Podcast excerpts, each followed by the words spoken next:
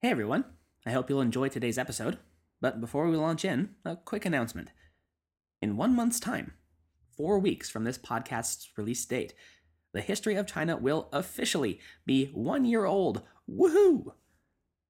I figure we ought to do something special, and I thought maybe opening the episode up to any questions you might have would be a good way to celebrate our very first anniversary. I already have several questions that I can air, but I would love to have more from you. You can submit your question via facebook.com slash the history of China, over Twitter via our handle at THOC Podcast, through email to thocpodcast at gmail.com, and of course through our website, thehistoryofchina.wordpress.com. While you're there, check out our companion posts, complete with maps of battles, territories, and portraits of our ever shifting cast of characters. And if you enjoy this show, please rate us on iTunes and maybe even donate through our links to PayPal or Patreon.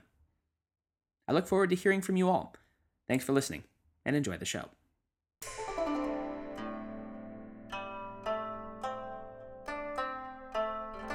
Hello, and welcome to the History of China. Episode 41 Ode of the Hidden Dragon. Last time, under the successive reigns of the first two emperors of Cao Wei, the Northern Kingdom made its first major territorial gains in decades. Not along its southern borders with Shu Han or Sun Wu, mind you, but as part of a proxy war with Sun Wu to the northeast over who would lay claim to Liaodong Peninsula and the Korean kingdom of Goguryeo for themselves as either ally or subject.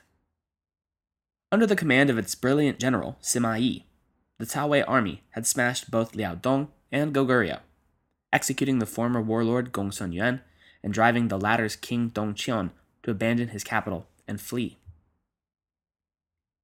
This episode, we're picking back up with Cao Wei in 239, just as its second emperor, Cao Rui, was lying on his deathbed at age 35, having taken ill the year before. Before dying, Cao Rui had taken the time to choose his successor, which was his adopted son, Cao Fang. Now, this was a pretty strange move because it's not as though Rui didn't have sons of his own. In fact, records indicate that he had at least three of them. Why he chose to pass them all over in favor of his adopted son is something of a mystery, especially considering Cao Fang's age at the time of his father's death. As Emperor Rui lay dying, Prince Fang was only six or seven years old, and as such would require a regent. Now, it's not clear whether or not Cao Rui's other sons were younger or older, or whether a regency could have been avoided with a different pick. But coming so soon after the long, slow death by regency of the Han Dynasty, it's enough to make one shake their head and say, Really? You thought a regency was a good idea now? Good idea or not, though, Cao Fang would be made the heir, and after the typical courtly infighting over who would and would not get to be the regent, the details of which we're going to just conveniently skip over, the ultimate victors emerged, and they were Prince Fang's distant uncle, Cao Shuang, and the general, Sima Yi, picked by the emperor as co regents. General Sima arrived at Luoyang in late January of 239. He was immediately given an audience with the dying emperor, who commanded Cao Fang to embrace the general as his father. Prince Fang did so, and Cao Rui, apparently satisfied, died later that same day, leaving the state of Cao Wei in the hands of a seven year old and two men who would swiftly come to dominate Wei politics completely. Now, just because I call them co regents, this is not to say that Cao Shuang and Sima Yi were particularly friendly, or even cooperative for that matter.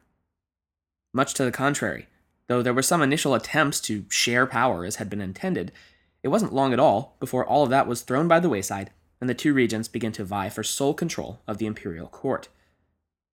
Cao Shuang proved the better of the two at court politics and managed to slowly strip Sima of his powers as regent. How did he do this? By time and again recommending that Sima be promoted to successively higher appointments and titles, which does sound counterproductive. But what Sima did not realize until after it was too late was that all of these promotions and titles were just empty vessels, which actually wielded little, if any, political power. At last, the de facto sole ruler of Cao Wei, Cao Shuang was desperate for military victory to boost his own fame and secure his legacy, and he selected Shu Han as his target.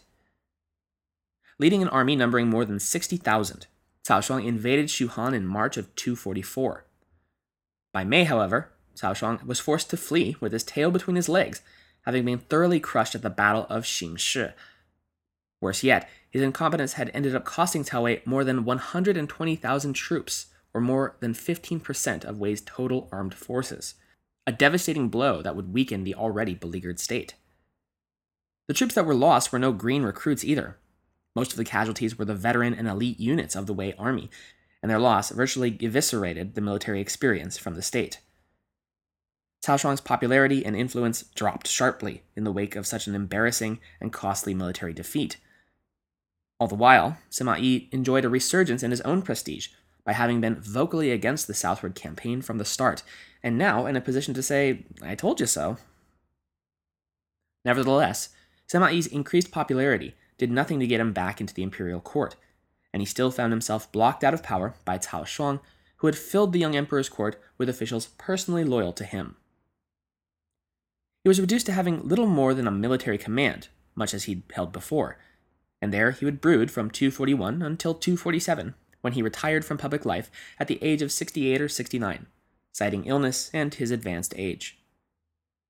But Cao Shuang wasn't so sure about this, and he worried that it might be some kind of a ruse or a trick by the always shrewd Sima Yi. Thus, he dispatched Li Sheng as the new governor of Jing province and ordered him to check in on old man Sima to see whether this supposed illness was real or some scheme. Governor Li arrived at Sima Yi's residence and found the old man in even worse condition than he'd been led to expect. When Li informed Sima that he'd been appointed the new governor of Jing province, the old man apparently misheard it as Bing province. Later, when he was being fed his porridge by his servant, old man Sima had a coughing fit so intense that he spilled the meal all over his own clothes. Li Sheng left the Sima residence, convinced that the old general was on death's door, and senile to boot. When he reported as much to Cao Shuang, the regent lord was satisfied that his once rival had been reduced to practically nothing. Once that buffoon, Governor Li, had departed, convinced of harmless old man Sima's complete decrepitude, General Sima Yi was able to change his soiled clothes, straighten himself up, and drop the ridiculous act. He was no invalid, even approaching 70, and he certainly had neither forgotten nor forgiven Cao Shuang's betrayal. With his two sons, Sima Shi and Sima Zhao, the general finalized his plan to overthrow the Cao regency once and for all. Their plan would come to fruition in 249, when the now 16 or 17 year old puppet emperor, Cao Fang, paid a visit to Gaoping tomb, where his father, Cao Rui, had been laid to rest. As was expected, the regent, Cao Shuang, and his entire retinue accompanied the teenage emperor to do the same, and then go on a little hunting trip afterwards. All this while leaving the capital city underdefended. Ever willing to take advantage of a situation, Sima Yi launched his coup while they were away, using the seal of the Empress Dowager Guo to order the capital city's bridges and gates shut. It's not clear exactly how Sima came to acquire the Empress Dowager's seal, whether she was initially on Sima's side or it came into its possession by some other means. But regardless, vested with that authority, and with the capital city now firmly under his control, Sima Yi wrote to Emperor Cao Fang in his mother's name, asking the monarch to remove Cao Shuang as imperial regent and reinstate Sima Yi. Cao Shuang, for his part, was taken by complete surprise by this turn of events, and initially did not seem to be able to make up his mind as to what to do next.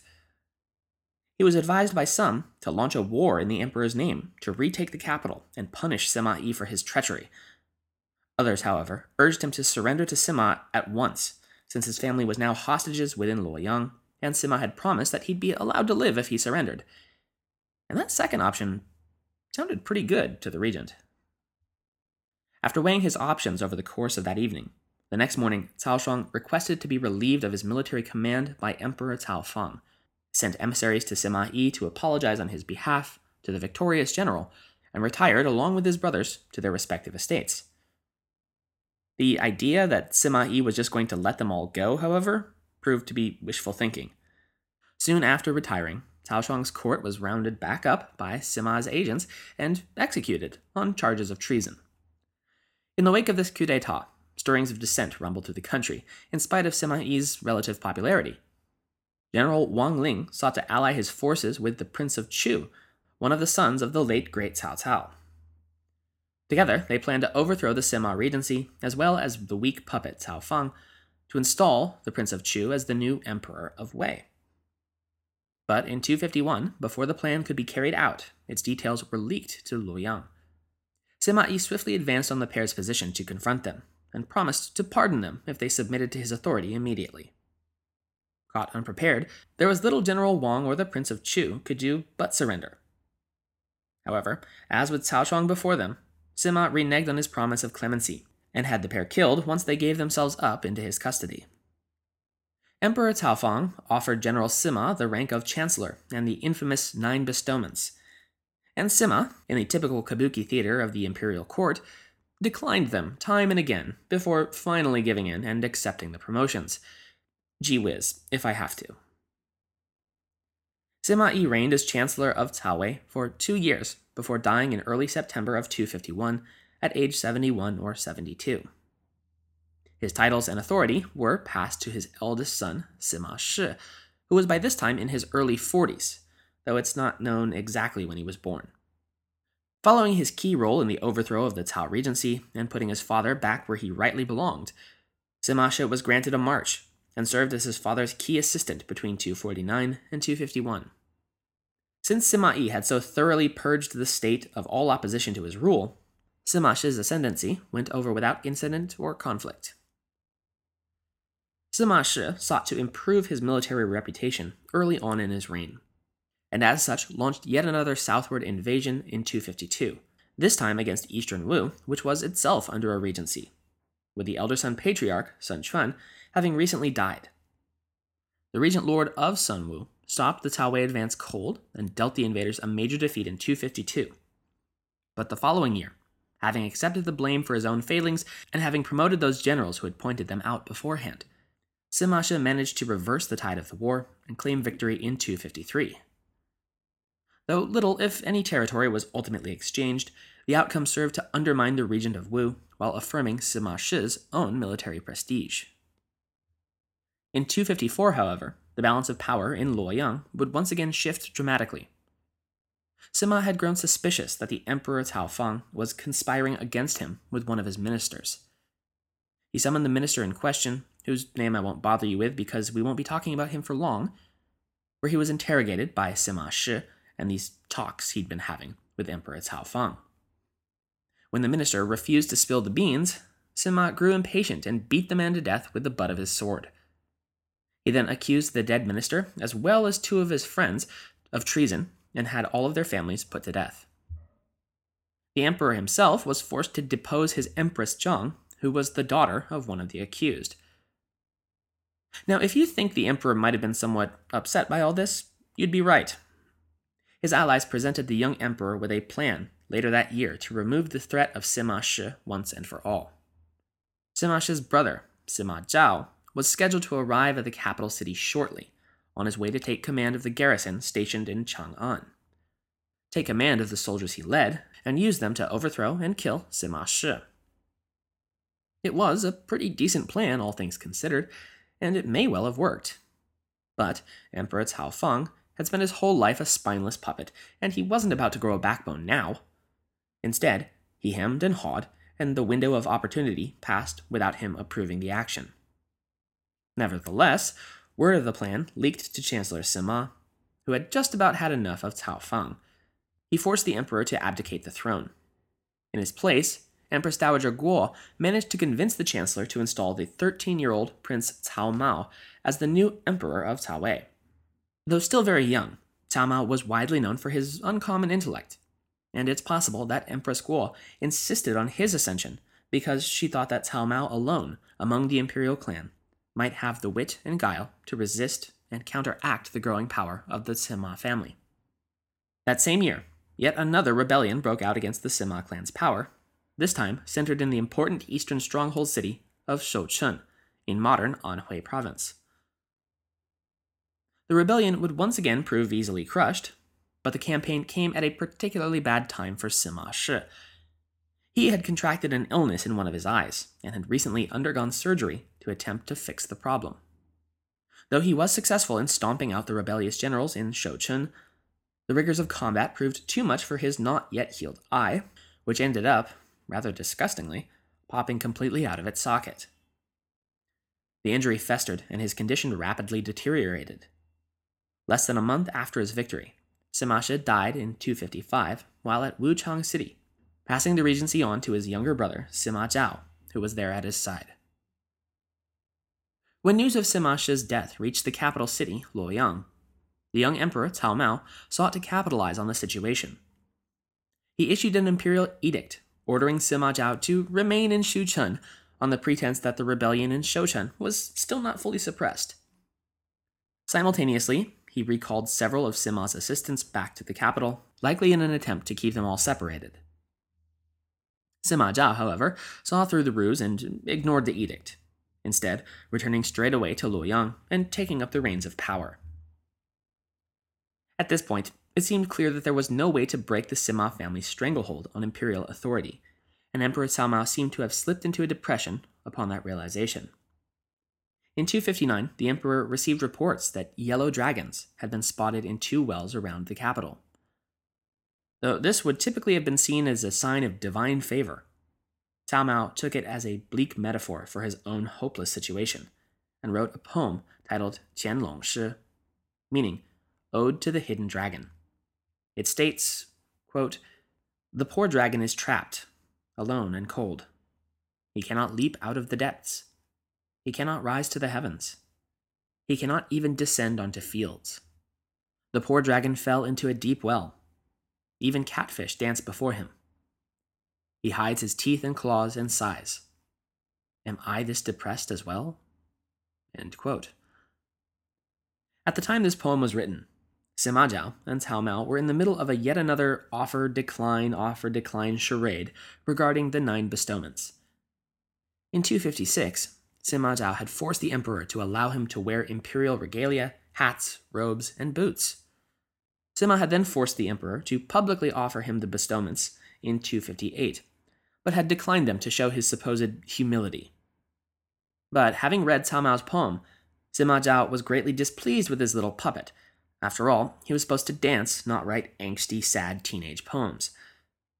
And so, as if just to rub the situation in his face further, Sima ordered the emperor to once again issue a proclamation granting the chancellor the nine bestowments, only to again turn it down. Because winning just isn't fun if you can't ruthlessly mock your powerful hostage while you do so, right? But this was the breaking point for the now 19 year old Cao.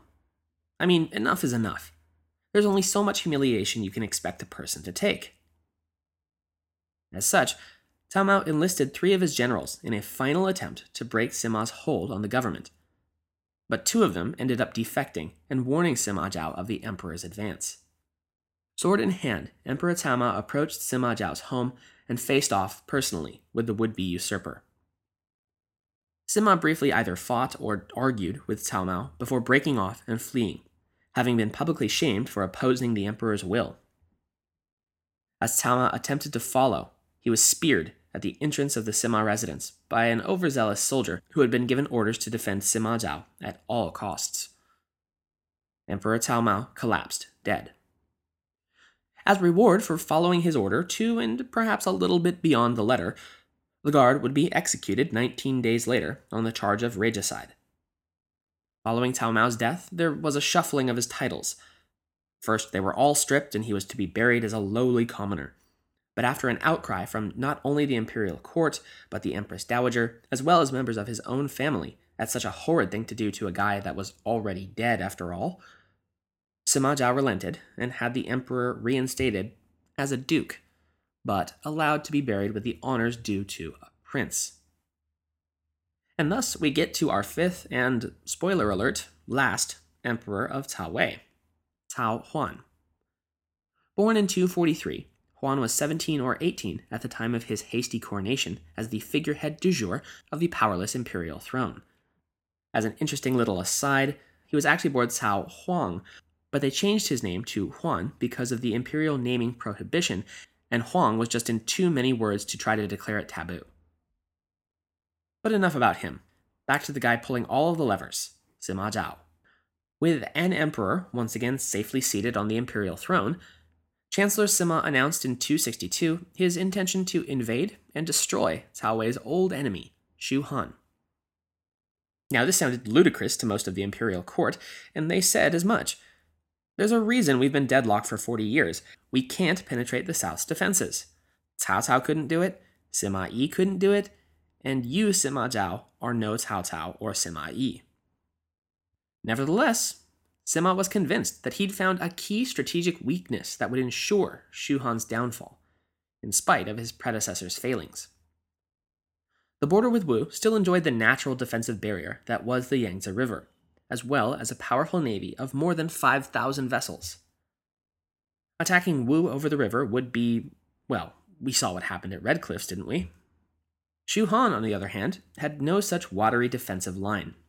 Therefore, the armies of Wei would be able to do what they did best attack overland.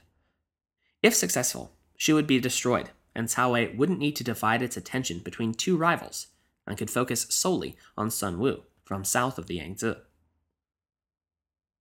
Finally, with less than half the standing army of Sun Wu, Shu Han would be far more vulnerable to overwhelming numbers than its eastern neighbor. By this time, though control of Shu Han was still nominally that of its emperor Liu Shan, the son of Liu Bei, actual political and military authority, much like Cao Wei to the north, rested with its regent and supreme military commander, Jiang Wei. Jiang had initially been a mid level officer of the Cao Wei military corps but had defected in 228 during General Zhuge Liang's northern expedition. Jiang Wei had come to deeply admire the aggressive and offense oriented foreign policy of Zhuge and sought to rekindle Shu's military supremacy through such a means when he took over as commander in chief in 253. In spite of internal opposition to his policy of punching up, Jiang Wei organized a coordinated strike with the leadership of Sun Wu against Cao Wei but a combination of insufficient supplies, plague, and broken sieges forced both the Shu and Wu armies to break off their expeditions in 254, only to try again the following year. From 255 onward until 262, the armies of Shu Han under Jiang Wei would strike northward again and again, sometimes meeting failure and defeat, and other times fleeting success, but never dealing a sufficiently strong blow to establish a foothold in Wei territory nor give the northern state much pause. And by the early 260s, with its death toll rising, budgetary strains, and lack of anything concrete to show for all that blood, sweat, and tears, much of Shu Han's populace had become resentful at Jiang Wei's leadership. In spite of his offense, offense, offense strategy, Jiang was no fool, and he knew he had to have a contingency plan in the event of another southward push by Cao Wei. As we discussed in an earlier episode, the only real path into Shu Han for Wei was through the passes surrounding Hanzhong City, that oh so critical zone of control that had seen so much fighting already. But rather than fortify the city against a potential attack, Jiang Wei formulated a strategy that, while not exactly novel at this point, was certainly unorthodox. In the event of a northern invasion, Shu Han's garrisons in Hanzhong region were under orders not to resist, but instead to withdraw to fortifications within the mountain passes and essentially just wait it out there. Once the invaders had passed, they were to seal up the routes of retreat and wait for the northerners to tire themselves out, besieging the border cities and defenses, before destroying them as they tried to retreat. This surround and envelop plan looked good on paper, and Emperor Liu Shan rubber stamped it. But it had one tiny, almost inconsequential little hiccup. It assumed that an invading army would besiege the border towns. And we all know what happens when we assume, right? In the autumn of 263, Sima Zhao launched his attack on Shu via imperial edict. As the Wei armies crossed the Shu Han border, Jiang Wei's contingency plan went into effect. As ordered, the defending troops pulled back to the mountain passes without opposing the incursion. The twin fortresses of Han and Yue were intended to serve as lures against which the Wei army would wear itself out. And here is where Jiang's assumption made an ass out of him.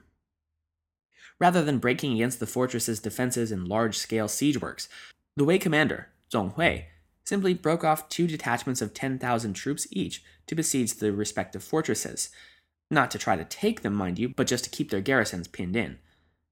And then he took the rest of his men and marched right on by, without even slowing down. Hmm, yeah, we didn't really see that coming. Unimpeded, General Zhong Hui swiftly penetrated into the heart of Shu Han, and within weeks had arrived at Yang'an. Though there was some resistance offered there, Shu Han's inferior force mobility proved decisive, and the city quickly capitulated. Shortly after its capture, realizing that their supply lines were becoming dangerously extended, General Zhong sent a vanguard force to secure a food stockpile within the city of Guangcheng, ensuring that they wouldn't be forced to retreat due to supply disruption and potentially lose all of the territory they had just conquered. Now, this should have been a difficult operation, a pitched battle, an epic siege, something. But instead, internal disagreements among Guangcheng's defending officers resulted in not only the defection of one of the city's subcommanders, but him leaving the gate to the city purposely opened when he left. Fierce house to house fighting resulted, of course, but with the main defensive fortification, the city wall, conveniently bypassed, the city was quickly captured, and the Wei army's supply concerns alleviated, at least for now. And just like that, the entire region of Hanzhong fell to the might of Wei. That probably all sounds quite abrupt, and it's meant to. In terms of pacing in ancient imperial warfare, this was something of a blitzkrieg. Typically, I've been talking about city sieges in terms of years, with citizens being reduced to cooking their own children and the besiegers being able to construct massive works and diverting entire rivers. Not here. In a period of mere weeks, the entire sprawling region of Hanzhong had been lost to Shu Han. The invasion had begun in September of 263, and by October, in the glow of this incredible victory, Sima Zhao celebrated by accepting the title of the Duke of Jin, this being the seventh time the position had been uh, offered to him by the emperor. Having learned of the improbable loss of Hanzhong, Jiang Wei changed course. He diverted his men to the mountain fortress at Jiangge, where he planned to resist any further advance by Wei's army from the forbidding pass's fortifications.